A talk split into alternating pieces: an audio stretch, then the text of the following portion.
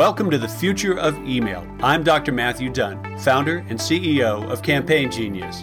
We help email platforms grow by giving their customers the power of real time visual media in their email marketing. We believe that email is the critical civil media channel today for business and commerce. This podcast features the leading innovators in email marketing. Stick around to the end. I'll reveal how you can be our next guest on the Cutting Edge podcast future of email. Let's go.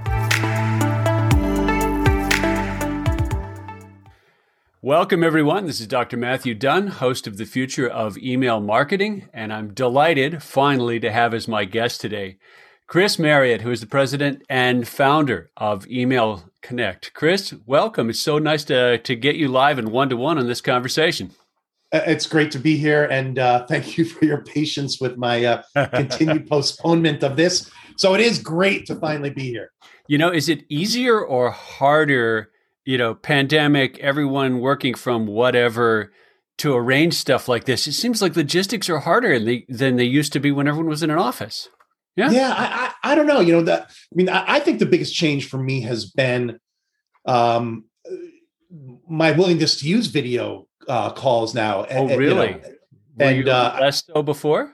Oh, I never did. I, I, I, absolutely had never done a video. I hated Skype. I, I you know, my company. I for my company we used file sharing, web uh, sharing, yeah, stuff like that. Yeah, but but without they didn't have any video capabilities. But you know, a month into the pandemic and and everyone working from home, uh, yeah. you know, I, I dropped that account and got a Zoom account, and uh, yeah, well, and and now I'm very comfortable. Now it almost feels weird, and, and I know this is the future of email, not the future of video conferencing, but yeah. now it almost feels weird to have just a phone conversation with somebody.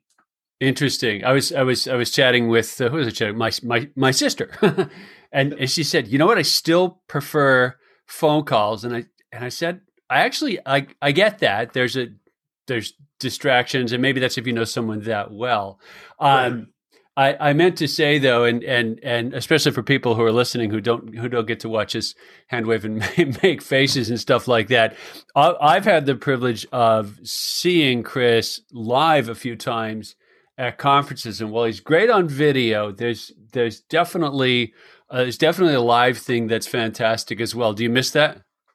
I do. I do. I, I, that is, you know, because I've done some virtual conference uh, presentations over the years, uh, yeah. past years, you know, and got a couple coming up. But I mean, it, it, you know, it's, it's a cliche, but that doesn't mean it's not true. You connect with your audience, whether you're playing music or whether you're speaking, yep. and you yep. feed off that energy, and you, you just yeah. can't, you know, speaking to a hundred disconnected people that are out in the ether. you know, yeah. it, it, just it just doesn't. Yeah, I, I do miss it, and that's one thing I will be uh, most happy to get back to, to when to, this is all get, over. Yeah, get back to when you go back, and we'll get to we'll get to email one of these one of these uh, minutes. Yeah. But when you email. go back, do you, do you think you'll keep doing more video conferencing than you did before? Oh yeah, I, I, I will never. I mean, one of the things I like about it is as I move my hands around on the video, is uh, there's nothing on my head. There's nothing yeah. in my hands. Yeah, yeah. And and you know, I, I, so you know, you know, I, I, holding a phone now just seems very onerous, and even putting in an earpiece. You know, anytime somebody yeah. calls and I'm scrambling to get the ear, either the Bluetooth in or the landline in.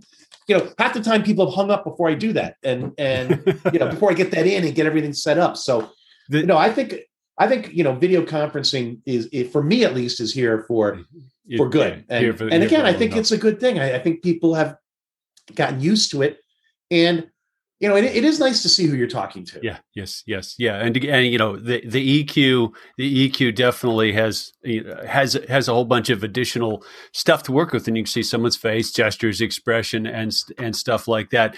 The thing that I've noticed about phone calls, I mean, it's probably true before, but it's more true now that video conferencing is so prevalent is when someone calls, I'm, I'm with you, holding it up to my ear just seems uh, exhausting, but I end up pacing around uh, when I'm on the phone because they don't have that, you know, I don't have that engagement channel of of the face to face that uh, that, that we're getting on Zoom and things like Actually, that. That's a great observation because because I'm sort of the same. I'll when I when I, you know when I'm on the cell, I'll put the cell in my pocket yeah. and and walk around. Right. And, and walk, you're around. right. You can't do that when you're on a video call. I mean, not unless which, you have a camera crew behind you. which which you know back to the back to can't wait to get back on stage. I have to say the thing that I that irks me about video conferencing. I, it's fine. I've got my butt in a Herman Miller chair. I'm all comfortable, but it doesn't have the same energy as when you're standing right. on stage with a live audience. And yeah, I pace on stage, but yeah, the the the engagement is definitely different. It's sort of more focused in frontal and stuff like that. Um, yeah. you the shared physical reference in the room and stuff like that. Anyway, anyway, well, I'm sure you're rocking video conference. For, I didn't mention it. I should have mentioned it up front, but uh, Chris and his partner Paul have a fantastic and log running podcast called Email Geeks Drinking Coffee. Who's your latest guest on that, by the way? Uh, next week we have uh, Tim Watson. Um, oh, terrific! Terrific from the UK. And from this week we had uh, Samantha. I'm going to pronounce her last name correct. Samantha Iodice.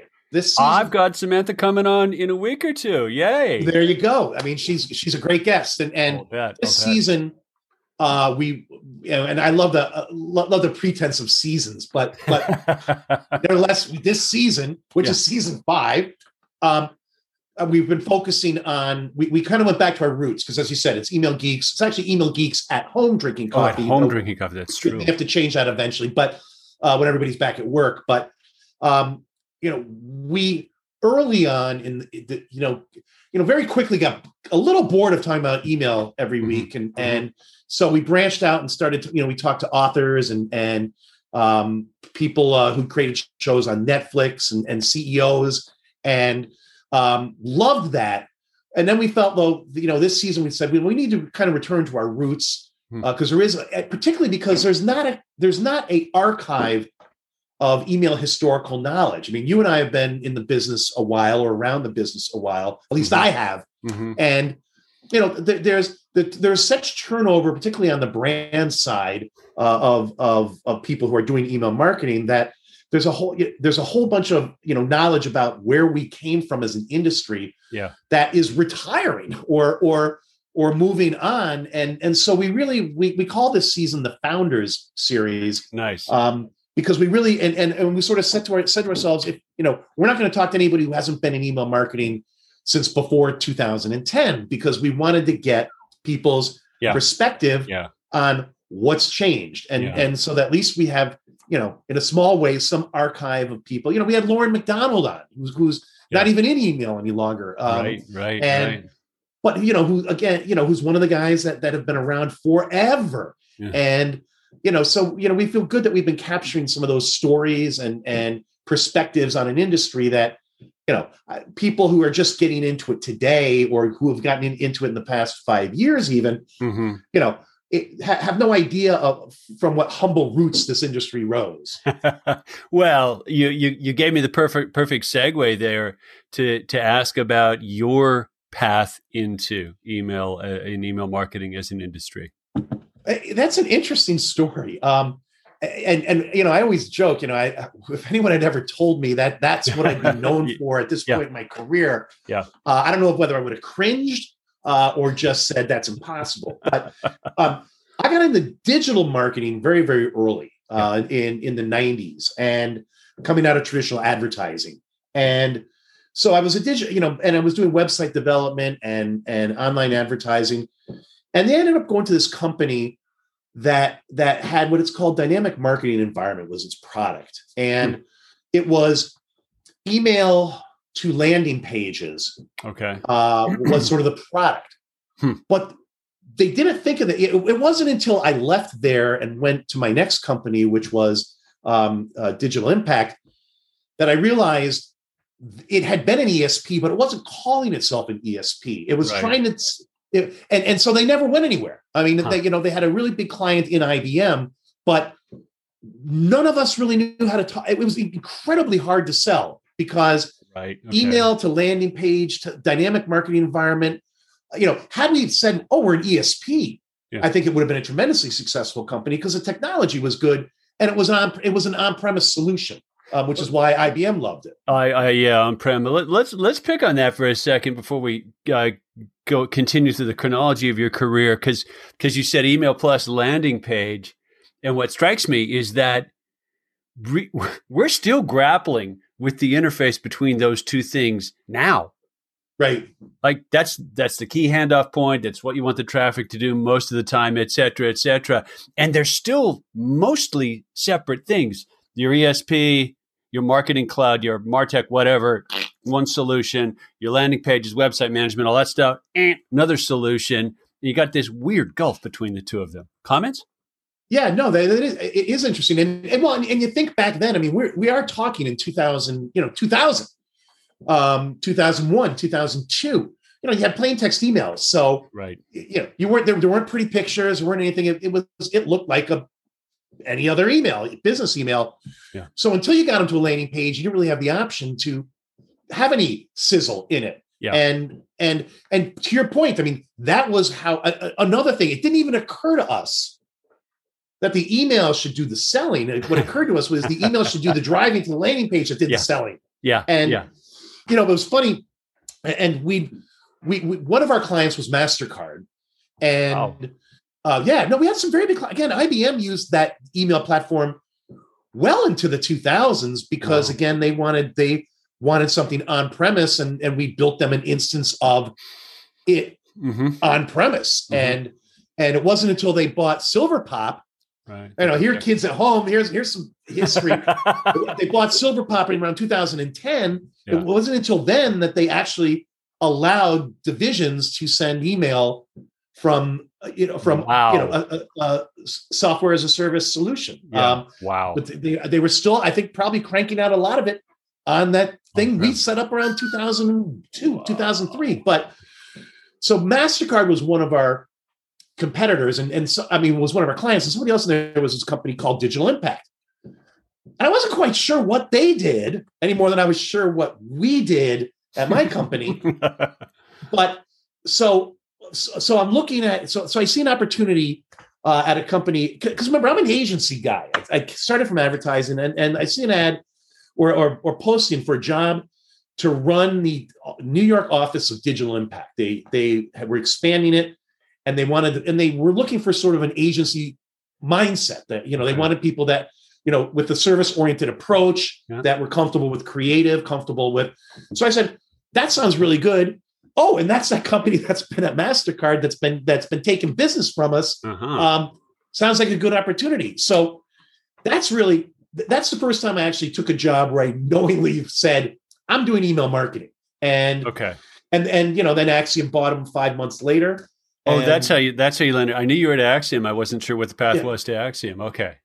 Yeah, that was the first wave of consolidations. I mean, all the MSPs were buying ESPs. You know, yeah, that was the time when when Cheetah was bought by Experian, Bigfoot was bought by Epsilon, um, Harte Hanks even bought somebody, Merkle bought somebody, Oh wow. uh, and Acxiom bought Digital Impact, and, and Infogroup bought YesMail, and suddenly all the top ESPs of the time were now part of these huge global companies, you know, database companies that that no one had ever heard of uh, outside of the industry, but. right. Huh. Interesting. And then Acxiom, like that got to be that's a big scale operation. At least it was. It was when you were there for sure. Oh, I, I loved it. I, I loved working for Charles Morgan. I, I, I mean, I, I had some of the best years of my career were working working at Acxiom, and, and I got some unbelievably great opportunities. Uh, you know, eventually, I, I, you know, I built their global agency services team. I helped them make acquisitions in Australia uh, for for the email team. Wow. You know, I traveled the globe on their behalf. Um, built out our office in Singapore uh, expanded uh, into um, uh, Poland for uh, campaign production. So it was a great learning experience. It was a fantastic company back in the day, and you know some of the best people that, and many of them are in the diaspora. Is you know many of the people that worked with me and for me back then Yeah. are are not at Acxiom because unfortunately they're they're they they are out of the email business now, um, but are still playing major roles in the email industry at various companies around the globe. And and uh, so you know, again, I have a lot of good memories about my time there. One of the things that one of the things that always strikes me about email, you know, emails in industry, which we're talking about, is that everyone outside China, everyone uses their email, uh, but the whole the whole infrastructure and ecosystem of companies and services and providers involved in getting something, you know, in my inbox on a regular basis. It's just it's it's it's like it's landscape if you don't do this for a living. It's like, yeah, it must be a machine somewhere doing that and have no idea how vast it is and how complicated yeah. it is. Wow. And you got a chance to see that kind of around the world as you were saying at Acxiom. Yeah, and and and, it, and you're right. I mean, you know, the, the core companies and then the in, and in the the the environment, you know, the companies that are in the same space doing other things. I mean, I, I started saying this about God. You know, that's when you realize how old you are. I started saying this about 12 years ago. that that you know, from my perspective, again, having been in the digital industry since the earliest day, I mean, you know, I built, you know, when I when I worked for um, Think New Ideas back in the day, run by Adam Curry, among uh, who was a guest on our podcast. Uh, the MTV again, kids guy. at home. Adam Curry used to be an MTV VJ. Yes. Um, and is now what the Podfather. He's the guy who invented podcasting. We wouldn't be here. Adam Curry actually um, was the guy who really came up with the podcast concept.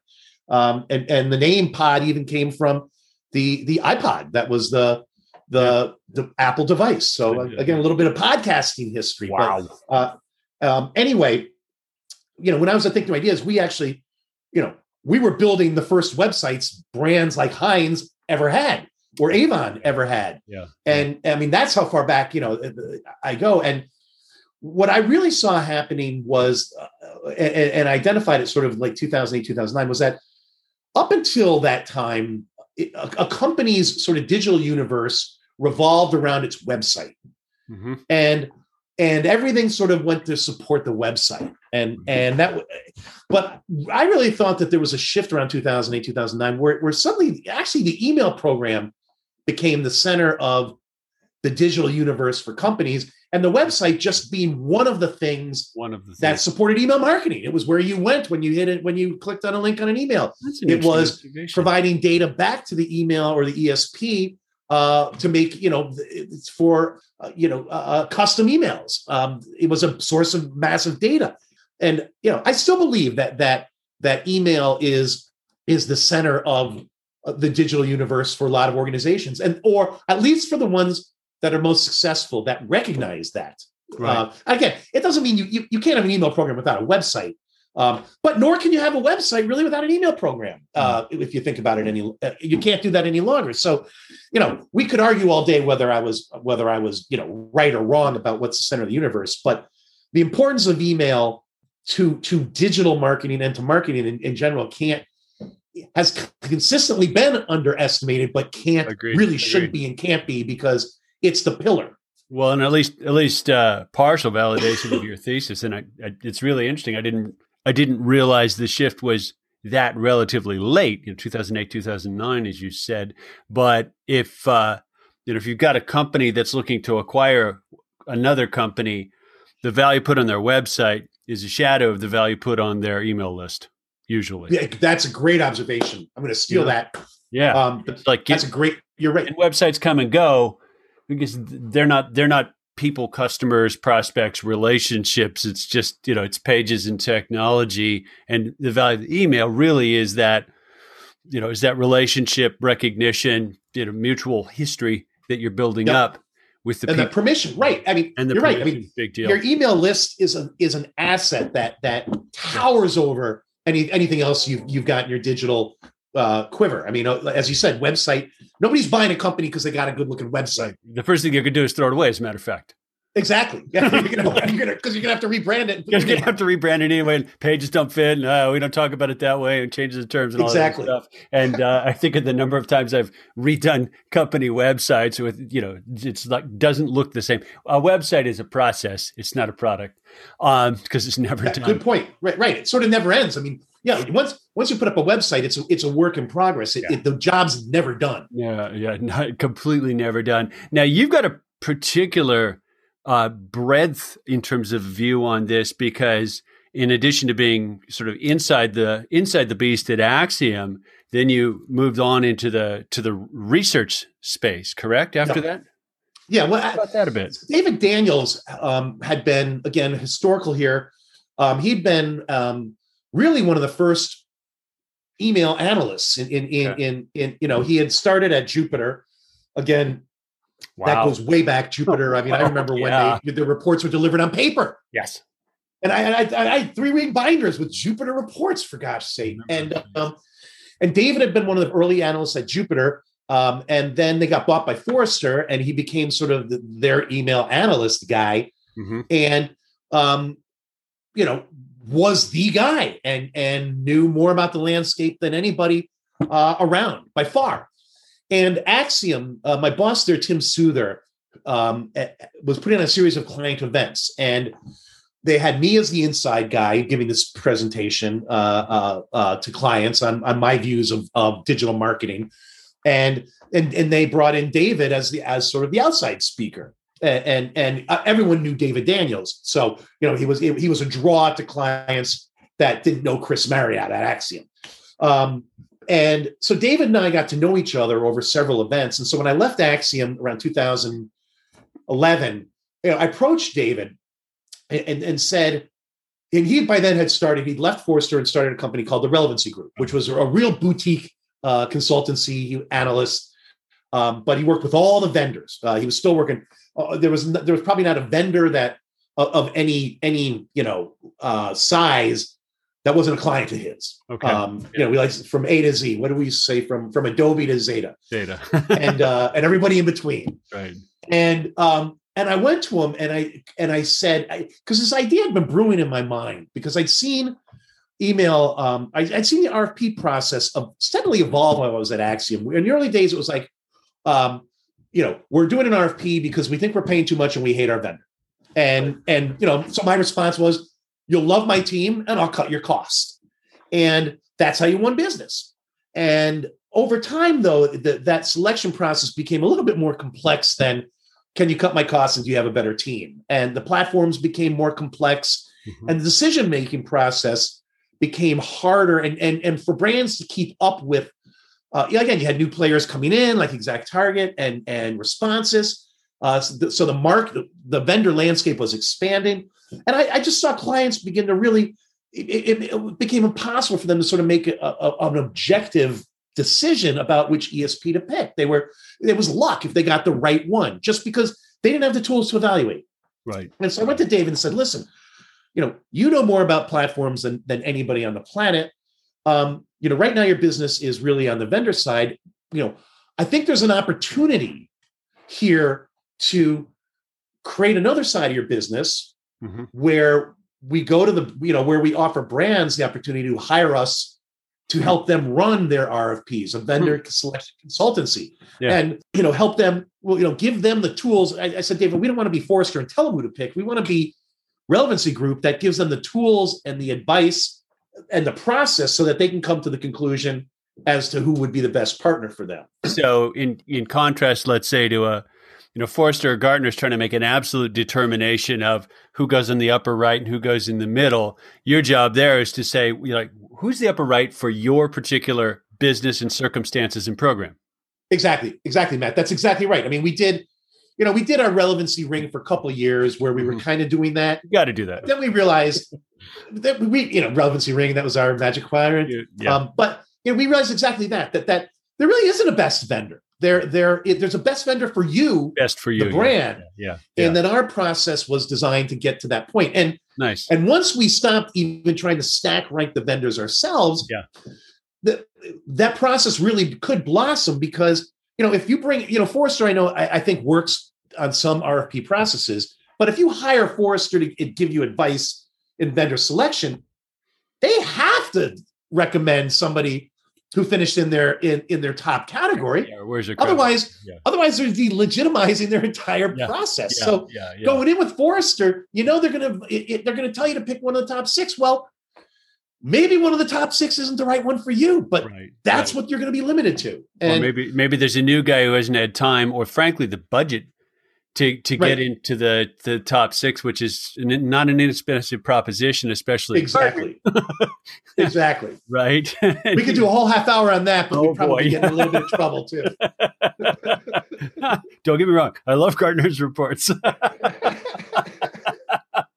Although they don't cover the email space from what no, I no, they never No, you know, back in the day, it was it was like Forrester was for marketers, mm. uh, the Gartner. CMO, and and Gartner was for the CTO. Yeah, the and I still think yeah. that that's true to a large degree. Yeah, I think so. I, I think so as well. And I, I, I do I do learn from uh, uh, I do learn from Forrester's coverage in the you know email marketing uh, sector when I get a chance to read it. So uh, so still value there. I mean, here's here's karma or timing is everything or while David and I are discussing this, and he thinks it's a good idea, and we're talking about the logistics, mm-hmm. he gets an email from Ryan Deutsch uh, at Sears Holdings who says, We're going to do an RFP. Wow. Do you know anybody who can assist us in it? Wow. And I knew Ryan very well as well. Ryan and I were friends, though he didn't know that I was yeah. talking to David about this. And it was like, not only do we have a client, but it's Sears, Kmart, Lands End all in one Woof. doing a massive RFP. Yeah. And that's when we kicked off the business. Oh, wow. Nice way to start, yeah. huh? Yeah. I mean, but it was, I mean, the timing of just, you, you, you know, sometimes you just shake your head and go, how, how does it work out just so cleanly? Now, I mean, RFP, that's a, that's a very particular kind of consultative expertise. Can it you? Is. I mean, which you which you've got. I think you've used the king of RFPs uh, to be blunt in this space. yeah, it's, but, a, it's a niche. It's a niche, all right. Well, because you have to have you have to have knowledge and the and the ability to learn on both sides of that equation, don't you? Yeah. Uh, well, you have to know. You have to know the vendors. Mm-hmm. You know, inside and out. Mm-hmm. And you know, fortunately, over the years, um, even when David and I split the company mm-hmm. on very good terms, um, you know, by then I had gotten to know the vendors as well. And, and, I thank David, you know, for getting me into the vendor world. I wouldn't have my business today without David Daniels, you know, having worked with him o- over about five years of time, four years of time. Nice. But you also have to know how to run an RFP. You're right. I mean, you have to know what are the steps that you need to take. How do you go from eight to four to two to one? Yeah. You also have to know how to negotiate a good deal. You have to know what, you know, what, what, you know, and that was one of the interesting things when we started this. I, I never, you know, I thought the the the the benefit was, hey, RFPs are a lot of work, um, and sometimes you make the wrong decision. Let us come in. We'll we'll do. You know, we have project managers that'll run it for you, and we'll manage the you know the the the the you know the blocking and tackling of it. We'll bring expertise and we'll help you give you the tools to make sure that you make a very informed decision. Right. But we also realized or, or I realized after you know a couple of years that we had seen probably more pricing information Oh, right. Than than a procurement person uh, at any major brand sees in a career o- o- over sure. you know for email marketing. Sure. That we really had a bet because we were there until the very bitter end. We not only got the pr- the pitch pricing, but we got the deal pricing. Right. And, right.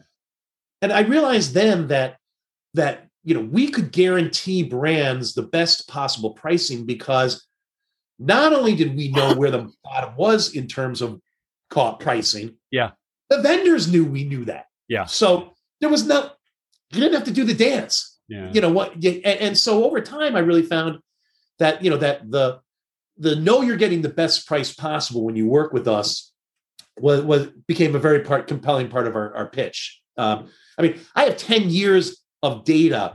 I mean, yeah. we track. I mean, I, I, have an Excel guru, and, and we and we've just tracked all these different, you know, services costs, CPM costs, migration costs, yeah. and it's really an interesting, you know, look at how how pricing has evolved, both in terms of where it's decreased, but but where vendors have gotten, you know, cagey, you know, they, they, you know, how they've dealt with declining CPMs by adding new costs that didn't exist before. Mm, right, right. And you said on a on a call, I think a couple of weeks ago that I happened to be on that that straight CPM pricing is not necessarily the deciding factor these days.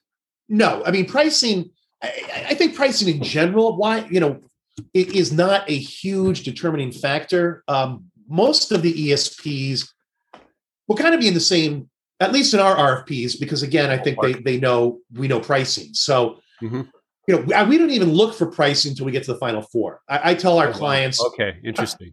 we're we're not going to do a cut down based solely on pricing. Let's let's do the first cut down based on who best fits your requirements. Yeah.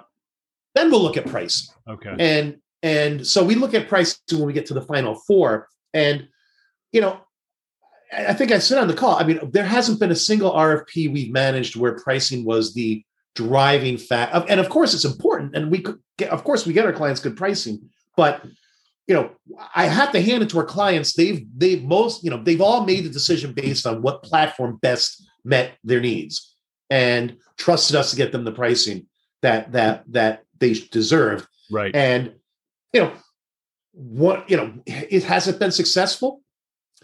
I'm not aware of any of our uh, clients having moved platforms since wow. the, you know going back you know eight nine years. They're wow. still. Yeah, I think there's one that changed platforms, um, and and I think and that was because you know the typical new people came in and wanted to look around. But right, right, right. you know, I was talking to a, a vendor president today, and we were talking about, and I won't name it, but but a, he he said you might want to reach out to retailer X Y Z, mm-hmm. um, because I hear they're doing an RFP. And I said, well, didn't they just do an RFP? And and he said, yeah, but you know, uh, uh, three years ago, but apparently it didn't stick. Ooh, and okay. you know, and, and he said to me, he said, you know, what you need to do is reach out to them and say you're going to pick him the vendor for the next 10 years, not for the for you know, not someone who's going to be you know for one contract cycle. And he and he, you know, and that was, you know, I said, you know, that's a that's a great pitch. It's Thank you. Pitch. And, yeah. But, really but as I thought about it, it's true. Again, our clients don't don't regret their decision because right. it's been an incredibly thoughtful process that, that they've done all the way through to the, the sandbox and and and so you know they really know they're picking the right partner and and again they in in our cases we've been lucky that they all have been very happy with their choices you must have to force their force their hands at least in many cases to to actually be crisp about their their own needs and requirements not just vendor comparisons yeah, well, and you know, part of what we do is, you know, I, I say we're not order takers. You know, we don't just go right. in and say, "What do you want?" Right.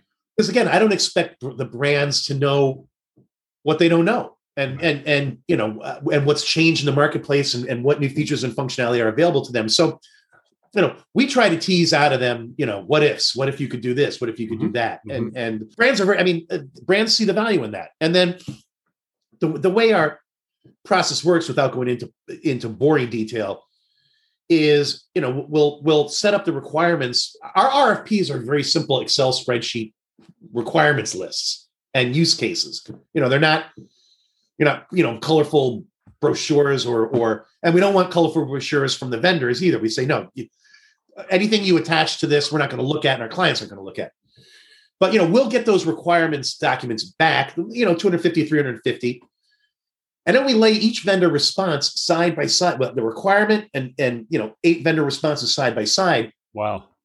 And and our clients and we go through and score each yeah. and every requirement in each yeah. and every vendor response. And is it backbreaking? Yes. Is it painful and tedious? yes.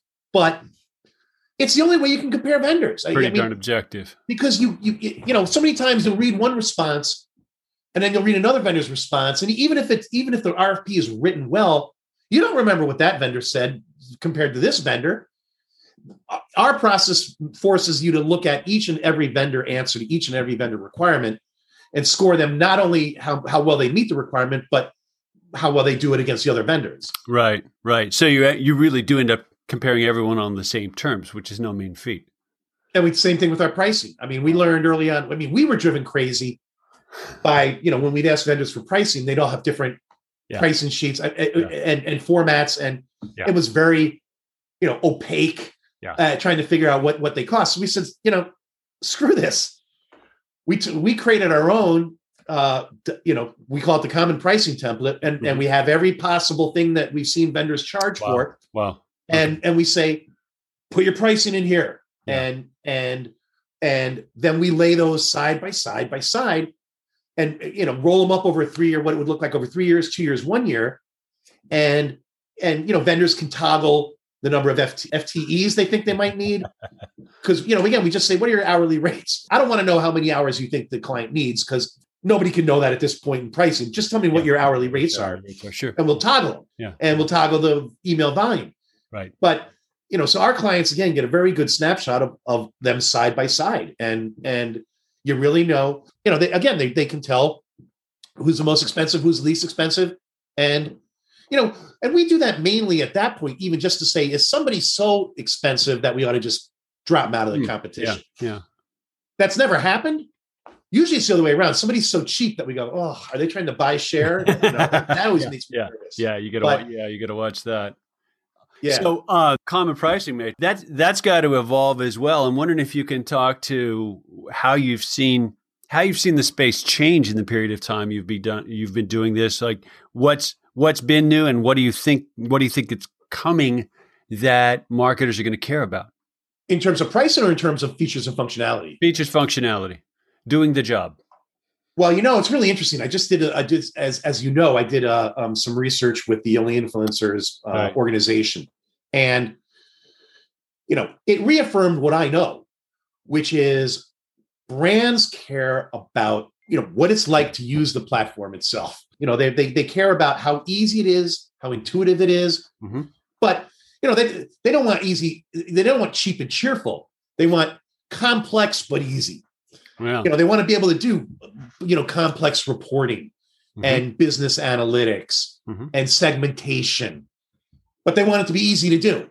Hmm. And and and I don't blame them. I, of course, I want it to be easy to do. Um, so th- th- there's a there's been a disconnect, uh, um, and there and there continues to be because vendors often tend to talk over the heads of the decision makers. Yeah. Uh, at the ESPs, they, they they they tend to say the things that the CMO and CEO might might might be interested in, mm-hmm. but they're not involved in any sort of ESP vendor selection process at, at, any sort of enterprise company. They're not even near it. Right. And the things that matter to so the things that matter again to to the the the day-to-day people who are making the decision, again, there's no, you know, all of the all of the things that vendors got really excited about. You know, the example I always like to use is, you know, retargeting, display retargeting of email openers. You know, we'll drop a cookie and then when we show up on the web, we'll give a display ad.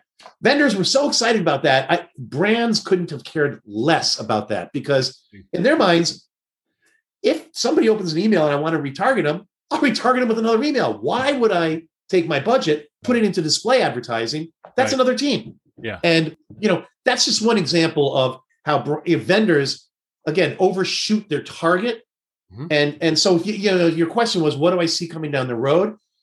I see, you know, you know, improvements in in you know one of the things one, one of the other evolutions I've seen in the course of working RFPs is, you know, 10 years ago, nine years ago, 10 years ago, we were talking to the email team. And the mobile team was a different team, and the social team was was a different team. Okay. And and now, you know, once apps became a big thing, the mobile teams were like SMS, no, too boring. Here, here, email team you guys you, you, you do out you know you take care of that. Yeah. And so what i've seen is is that email marketers and we still I, I brands still think of them as esps i still think of them as esps vendors run from that label for reasons i i, I don't quite understand um other than they want to talk over the email people even though it's still email. But what i've seen is the email teams have become you know really the masters of all sort of outbound communication. one-to-one communications or one-to-many communications. Yeah. so they're doing email they're doing sms they're doing push to mobile um, and so what what what they're looking for these days are making that you know they, they like all those things to be native in the platform mm-hmm. uh, you know if, if, they can avoid having a third party integration for some of that yeah they like that yeah. they want one interface to set up campaigns they want one interface for reporting and again these are bread and butter things, but they're not available on every platform, no, they're and not. they're things no. that brands want. Oh, interesting. And and I'm assuming that that they'd like that to be coherent when it comes down to this customer, this customer. You, you should know what you've sent me and what you've sent Chris. Right. In terms of communication, don't give me you know 50 different buckets to try to figure that out, so that I can continue to be more effective at that communication. Yeah, I mean, yeah, and, and yeah, they again they want to right. They want to make they want it easy to do the right message to the right person at yeah. the right time, and that's yeah. a cliche, but but mm-hmm. that's that's what they're looking for. They're not saying, you know, I'm not hearing a lot of "gosh, if we could only do this thing that no ESP can do." They're not saying that. They're they're it, it, it's it's making them more effective at what they know they should be doing and need to be doing. Are those the ESPs that deliver that? Are the ESPs that are winning these days? Oh, interesting. Okay, okay. So it's it's it's, it's ease of use, but not just in the surface sense. It's in a prolonged. No, I'm going to live with this. I'm going to live with this set of capabilities and tools to to do my job over over X number of years. So it's really got to fit that as well as possible. Yeah, I want a future proof. You know, I want an ESP that's yeah. future proof. Yeah. And, so part of that it means so that the, the cool stuff that does come up down the road, I know my ESP is going to be investing and and have make that available, mm-hmm. and that, that I'm not on a platform where investment stopped three years ago when they got acquired by this company, and and we won't mention any names. We won't mention any names. No, no, any, no. We won't mention any names, but well, we can mention one name, which is Bronto, because yeah, I was going to ask you about that. Yeah, we got uh, thousands you... of clients on Bronto. Um, uh, that this week learned, and I don't know when this is going to air, but this you, week yeah. being being the first week of March, learned yeah. that uh, Oracle's going to sunset the platform in a year. In a year, and, and you know they either have to migrate to an Oracle's enterprise platform and, and Bronto's mid market yeah. or lower mid market. Um, and so they have the choice. You know, Oracle said you can either migrate to our enterprise platform Responsys or or Go oh, I guess you'll have to go elsewhere. Or I guess you'll have and, to go elsewhere. Yeah. You know, and that's a direct result. I mean, you know, Bronto sort of came along with the Bronto got bought by NetSuite back in couldn't tell you what year, but and and Oracle acquired NetSuite. Right. And Bronto sort of came along for the ride. And what happened is that Bronto's investment stopped that day. Yeah. And that was four or five years ago when that acquisition was made. And you know, and and unfortunately now the Bronto customers are are learning, you know, what, what happens often, yeah. not every time, often when a platform gets acquired, and especially know, acquired, if it's acquired by a big company with a whole lot of other irons in the fire, uh, those other irons being more profitable, they're, well, they're likely to ignore it.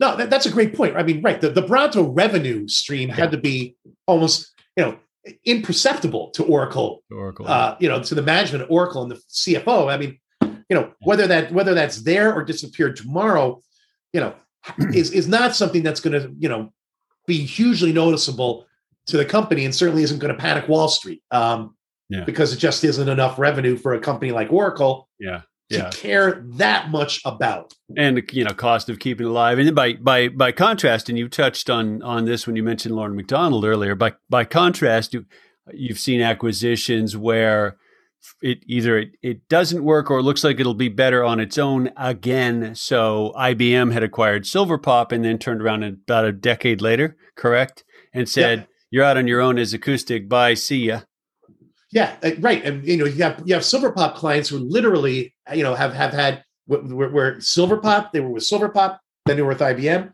now they're with Acoustic, and and you know, again, I don't want to single anybody out, so I won't. But I will say, and this is something that I've I've I've written about extensively, and and and so it's not new news to people who, who to those one or two people read what I what goes on what I post online is that none of these acquisitions and, and mergers ever have really the customers benefit behind it. They they're they're not done and the customers rarely do end up benefit the whoever's on the platform they rarely benefit from these acquisitions um, and, and oftentimes it's the exact opposite things get worse for them. And and so you know you have you have to look at it and say well you know why are these companies doing this? Well there's you know and it all comes down to the fact that Martech's really hot.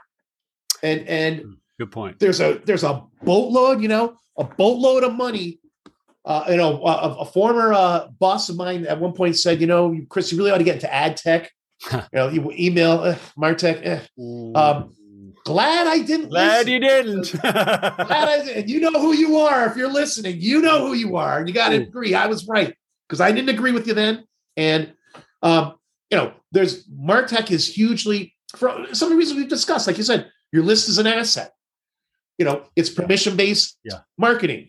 Yeah, ad tech was completely dependent uh, uh, on on on violating what are becoming the new privacy law norms. And couldn't, couldn't have said it better. Yeah, couldn't the ad tech, the entire ad tech industry is is on the verge of collapse. And Google this week, again, not sure when this is airing, first week of March, announced that you know when when they stop doing third party cookies, they're not replacing it with anything else that would basically they're not going to they don't want any any of that type of targeting done throughout their ecosystem. Yeah, yeah. Which uh, I actually I actually did a I don't know if you've read it yet. I, I did a, a ridiculously long post uh, for uh, for OI on their blog about about Apple's shift away from the IDFA identifier, or sorry, the requirement for apps to ask permission, and then about Google's uh, impending change in terms of cookie handling.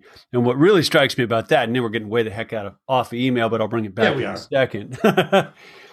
Google can afford to do that. Small ad, small ad network X is their host. You shut down the third party cookies on on Chrome, and and they they just they just lost their ability to be accurate. Google's got so darn much data that they think, right. judging from their announcements, they think they'll be able to be accurate enough to be better without violating that that that sense of privacy and that one to one thing that that third party cookies enabled. Right. Is yeah, is is email is email and permission going to rise in value in the face of these changes in the ad tech space? I, I think in perceived value. I mean, I, I don't think and, and maybe it'll get more budget. I mean, it, it, it should, but I mean, it's it's it's so valuable now. It's it, it, there isn't a lot of headroom for email to to go up um, in terms in terms of of the value it's delivering to brands, you know that that do it well. Um, but I, I you know, in reality, your question was sort of sort of you know w- will will money go from ad tech to, to CRM and yeah. and Right. Absolutely. Absolutely. And okay. and I think brands will chase, and I think brands should be chasing. You know, I said this, uh, you know, I, wrote this, uh, I don't know, a year or two ago, but I, I said, you know, email subscribers have a funny way of becoming customers. brands should be chasing email subscribers. Yeah. Yeah. yeah. yeah. brands should be chasing email subscribers because yeah. now you have permission to market to them and they're going to buy stuff. Yeah, and they're going to and they're going to stick around even if they don't buy stuff this month. If right. you continue to be interesting, relevant, and stay in touch with them, that you know what? Hey, three months from now, oh yeah, I did want to, and you're the guy I think of. That that slot in their head is very, very, very hard to earn.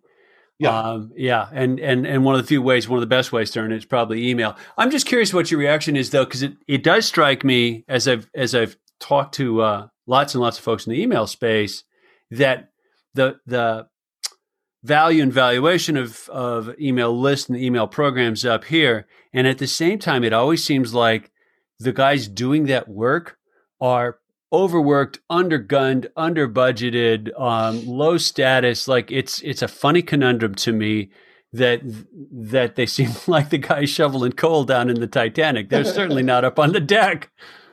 Comments? Well, and I think I think it depends upon the company. I mean, you know, we've worked with a lot of major brands and the email team is is you know respected and has a big lot, lot of influence in the organization and those are yeah. the ones that are successful with email you know yeah. yeah. i think the problem at brands more is you know emails marketing is a stepping stone up the marketing ladder in an organization and so people you know we tend at, on the vendor side to to you know I mean, we've been around for a long time and, and we know what's going on and we know, you know, what, what, you know, the ABCs of email marketing. I think the mm-hmm. challenge is that brands are constantly recycling those people. And that's part of the reason why, and, and that may be, you know, something that brands need to rethink and say, you know, it, it maybe it's not a stepping stone, but it's a, it's an end goal, mm. you know, yeah, you know, everybody wants to everybody wants to produce TV commercials. Everybody wants to do you know that kind of stuff. But um, you know what's bringing in the bacon? It might be the email marketing. So yeah, you know maybe yeah. some brands need to do rethink at least you know how they cycle people so quickly through their email marketing. Well, it's also, and I think it's parts of the nature of the the complexity of the skill set required, but email marketing is not engineering is not uh, board certified surgery is not it, it it's it's very nebulous as a job and career track in terms of what you need to know and what you need to be able to do. People fall backwards into it, they learn it, and then, as you said, many of them move on. Certainly, uh, certainly a sector that suffers from uh, too much gray hair and, and, not enough youth. Um, but it's also where do I go from here? Because it's right. not a really clear track. If you don't want to be pounding out, you know, hitting the send button, so to speak, uh, at eleven o'clock at night, where do you go from here? And the answer seems to be exit. Don't do it anymore. All too often. Or yeah, or move up the ladder to to what's perceived as more higher value marketing. Right. Right. And yeah. and you know, yeah, and I think uh, you know, and but I th- and I think you said something very. I mean, you know, I still think email marketing, the lack of respect it gets is is results in, as you say, a lot of people falling backward into it. I mean, I don't know how many people graduate from college saying, "I, I want to be an email marketer." Yeah, I, I, you know, I just, you know, there are probably some. God bless you, and and, and you're welcome. We want you in the industry, particularly if yeah. you want to be in email marketing. But yeah, a lot of people just sort of end up there because yeah. it's the job they got yeah yeah. And it's also it's also a job with a mix of a requirement for a mix of communication skills organization skills and technical skills that that aren't necessarily it's not necessarily an easy mix to find. You know people who right. have it may end up in the job but it's tough to go out and headhunt for someone who's got that that diversity i think uh, of skill sets and mindsets. Yeah one of the things that made my Acxiom team so strong, and, and it was a great, great team. And in fact, when Zeta bought uh, Acxiom Impact team, that was you know the remnants of my team, and and so some of those people wow. are still are now helping Zeta and are still rock stars. But what what I found very early on was you know we hired people right out of school. Mm-hmm. That was the days where it was still full service, where brands didn't really use the tools; they sent over the assets. Oh wow! And, okay. And the ESPs programmed them, cut them up, put them into the platform, did wow. did all the targeting. And we had two roles. One role that was very technical that had to know HTML. Yeah. And another role that was more technical than I was even, which had to be able to at least use this highly complex tool mm-hmm. um, and and able to you know do the segmentation and the targeting and and the pulling the reports and that sort of thing. Mm-hmm. The people who came up from that who, who, the people that came up through our organization in into the higher level client service roles mm-hmm. were were on average way stronger than people we would hire in from outside who hadn't grown up with a tool. And part of the reason is, uh, you know, to your point, I mean, they knew what tools could do, they knew what possibilities were, and and they'd learned enough about email marketing that they could also advise clients. Mm. Because as you moved up in my service organization, you weren't using the tool anymore. But you know, the smart ones were still using the tool. They they could pull they could do a segmentation in a in a pinch or yeah. yeah.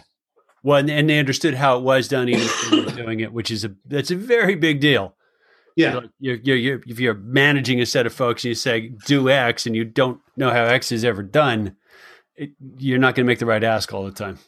You know what? And, and it's interesting. I hadn't thought of this before, but you know, part of what the industry now is missing is the tools have gotten platforms have gotten so self-service hmm.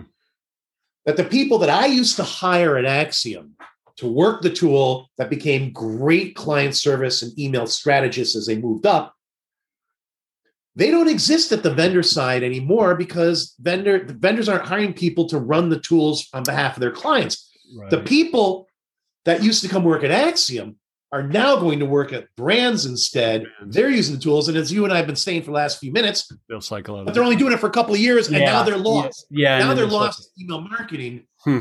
and you know that's probably too bad. Um, yeah, yeah. That is too bad.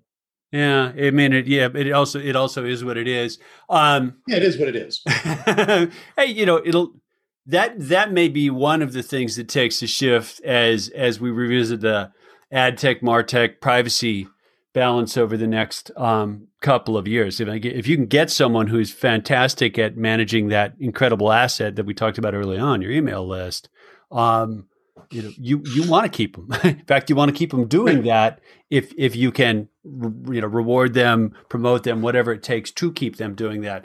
I'm uh, I'm watching the clock because I've already monopolized almost double the amount of time I asked you to provide. But do you mind doing a speed round with me? Because sure, I think I may have stolen this from from uh, from from you guys on the on the. You might have because we have what we call the lightning round. Lightning round, right? round okay. is different. Okay, here you go. Dogs, cats, both or neither. Dogs. Oh, there you go. Okay, name uh name a favorite place. Fairhope, Alabama. Fairhope, Alabama. Never been there. Okay, lunch with any real person, living or dead. Who? Uh, uh, I know it's a speed round. I got to go. oh my gosh. Um, you.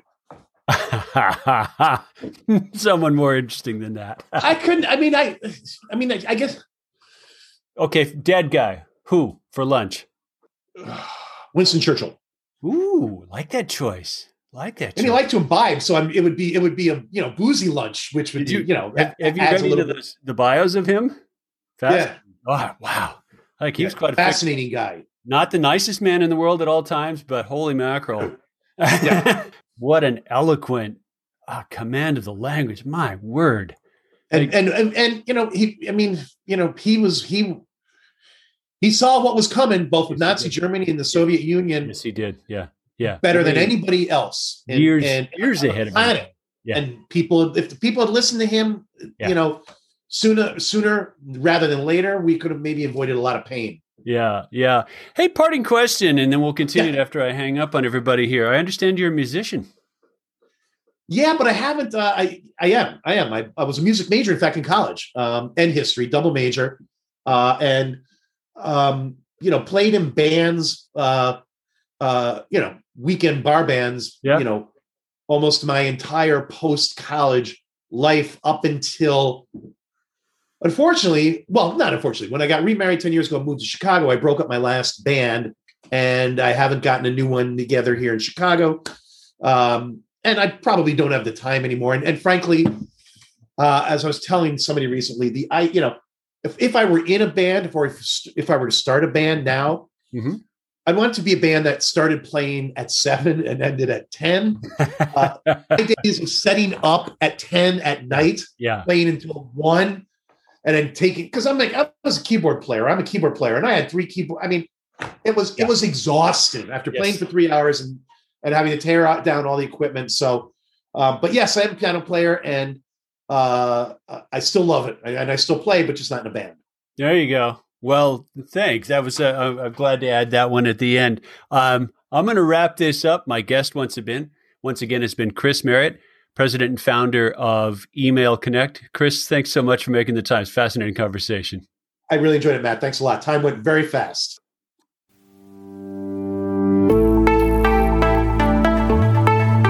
Hi, Dr. Matthew Dunn here. Thank you so much for listening to the future of email. If you're an email industry exec or marketer and you're interested in being a guest, please apply at campaigngenius.io slash future of email. If this interview was useful for you, please consider sharing it. Grab a screenshot and post it and text it and, of course, email it to your friends.